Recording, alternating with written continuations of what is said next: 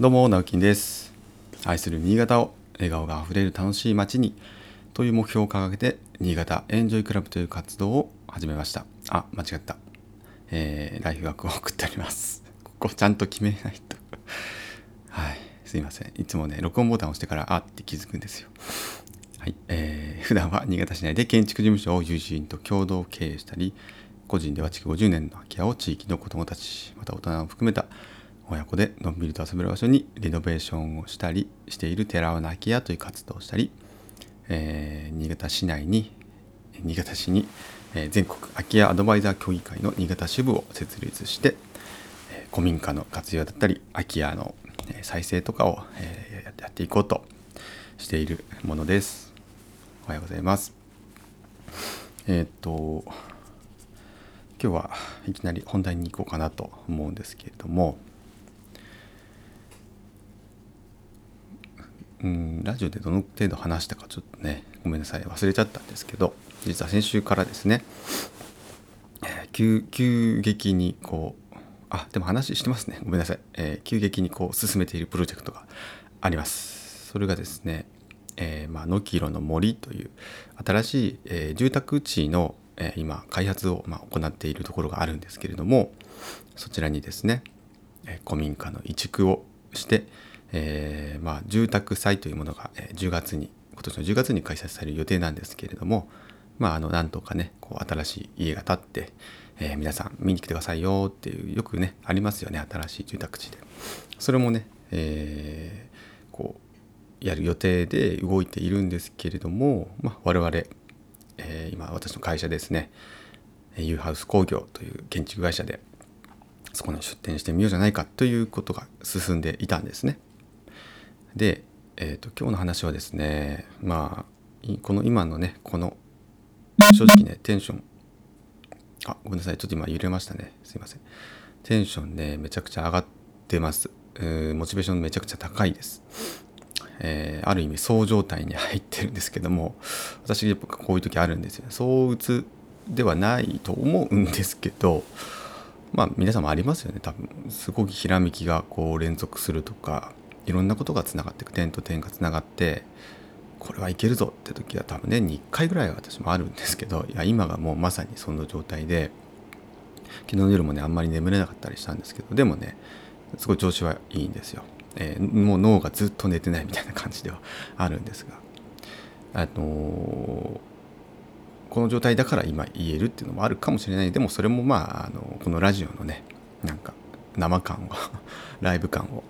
出せると思うのでちょっとお話ししようと思ったんですけど、えー、よくありますねあの、まあ、ブレーキとアクセルの使い方でこれはまあ車に例えてますけどまあ事業のねビジネスのやり方とかねえー、経営者の経営者にとってのそのブレーキとアクセルの使い方みたいなのって、えー、まあなんかビジネス書とかでももしかしたらキーワードとして出てくるかもしれないですね。であのでブレーキがねやっぱり大事だよってそのアクセルだけのやっぱ車って絶対に事故を起こすじゃないですか。うん、だからブレーキがまどれほど大切かっていう話を結構してたりします。私があの尊敬する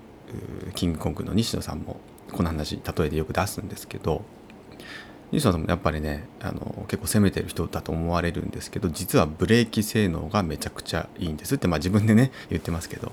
あ、それはすごくあの見てて思うんですね。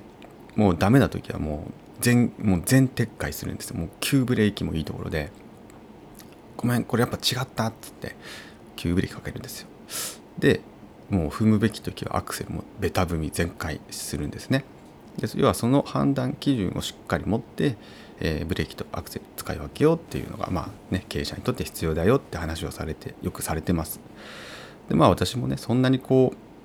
うそこまで今まであんまりなかったんですねそういうふうに意識することってそんななかったんですけどでも思い返してみるとねこの「のきろの森」の話で言うと、え、この話っていうのはせん、んと去年の、まあ、夏ぐらいとかに割ともう明確化していたんですね。えいよいよやるよって話を、えその中の人から あのプロジェクトの中にいる人からね直接聞いてたりしたのでああ我々もやっぱ出たいなってもうその頃から思っていました。すごくもしかしたら、えー、先進的な街づくりになるかもしれないと思っていたんですね。ただその、えー、準備をなかなか進められなかったって言ったらいのかな。やっぱりですねその新築住宅っていうところがどうも腑に落ちなかったんですね。自分の中でピンと来てなかったんです。新しい住宅地に新築住宅を建てて皆さんどうですかっていう姿がどうもこう気が乗らなかったんですよ。乗らなかったんです。気が乗ってたら準備してたはずですからね。どんな家作りにしようかなとかって。まあ考えてはいたんですが行動に移せなかったんです。つまりこれこのなどんな状態っていうかずっとブレーキずっと踏んでるんですよ。アクセル踏めなかったんですよね。でいよいよですね先々週か、まあ、その話をちゃんとね共同代表の山本と一緒にして、えー、あとその設計をお願いする、まあ、パートナーに一応お願いしようと思っていたですね。話をしていた井口さんという方がいるんでこれ設計事務所やられてる方でまあ設計はもう井口さん全部任せるから、うん、あとまあ共同でもちろん進めるところもあるんですけど私もね設計もともとやってましたから設計事務所登録も今の会社してますけどでもちょっと分けてねコラボでやってみたいっていう思いがずっとあったのでその話は、えー、していたんですね。ただやっぱりこういざやろうぜってなってもですねやっぱブレーキ離せなかったんですよね。アクセル踏めなかったんですよ。アクセルちょっと踏んでても実はブレーキまだ踏んでるっていう状態だったんですよね。などなんか何回だ何回だって思っていてそれは自分のやっぱり気持ちもうそのね空き家のことを始めていてもう家っていらないよねってそもそも 新しい家いらないよね。新築住宅。少なくとも自分はやらなくていいよねってやっぱ思っちゃってたんですよねずっと。それにこうそれを偽ってね、うん、いやでも5キロの森っていうところはやっぱりすごく、まあ、PR もできるし、まあ、会社としてもいいんじゃないかみたいなところでごまかしてちょっとずつアクセル踏もうとしてたんですけどやっぱ自分自身嫌だったんですよね。で先週ふと気がついたんですやっぱ点と点がつながったっていうのはそこで古民家の移築っていうものがつながったんですね。でもちろん今までやったことないですよ。やったことないですしそれスケジュール的な問題もあります。今年の9月末には全て建物完成させなきゃいけないので本当賞味あの、まあ、5月に宅地の造成が終わるので67894ヶ月です。丸4ヶ月しかないのででその前にいろんな準備をしなきゃいけないわけですよね。設計だったりとか。でしかも古民家で移築ってなったら古民家の解体から入るんですよ。もうこれかなりハードル高かったんでちょっと正直震えました。震えてました。でもブレーキは多分もう踏んでなかったんですよね。心の中では。あれってやっぱスッとこう何て言うんですか。ブレーキスッと離した瞬間分かります？車の。スッとこう前にさーって自然と走ってるような状態。あれ何状態っていうんですかね。あの状態になったんです。で昨日、えー、実は古民家を見てきました。もう実物を見てきました。阿賀町というところに、えー、阿賀町の、えー、空き家アドバイザー協議会の阿賀町支部っていうのが実は去年、えー、まあそういう意味で言うと先輩に当たるんですけども、えー、年はほとんど一緒1個下かなの人が、まあ、陣頭指揮を取って支部を実は作っていてでそこで、えー、預かっている古民家が2軒あったんですね。見てきたんです。ありました。めちゃくちゃ良かったです。状態も良かったです。古民家はあった。発見しました。で、えー、移築の話も聞いてきたんですね。あの要は古民家再生協会というところにも所属をしていて去年1件実は栃木に、えー、まあ言ったら輸出をしたんですよ。はい、古民家の輸出を行ったんですね。新潟の古民家再生協会さんと協力して。でその話を大体聞いてきました。スケジュール感も聞いてきました、えー、スケジュールではえー、これはいけるんじゃないかっていう光が見えました。はい。でかつですねそこで、えーまあ、今コロナ禍でいろんな補助金助成金があるんですけども事業再構築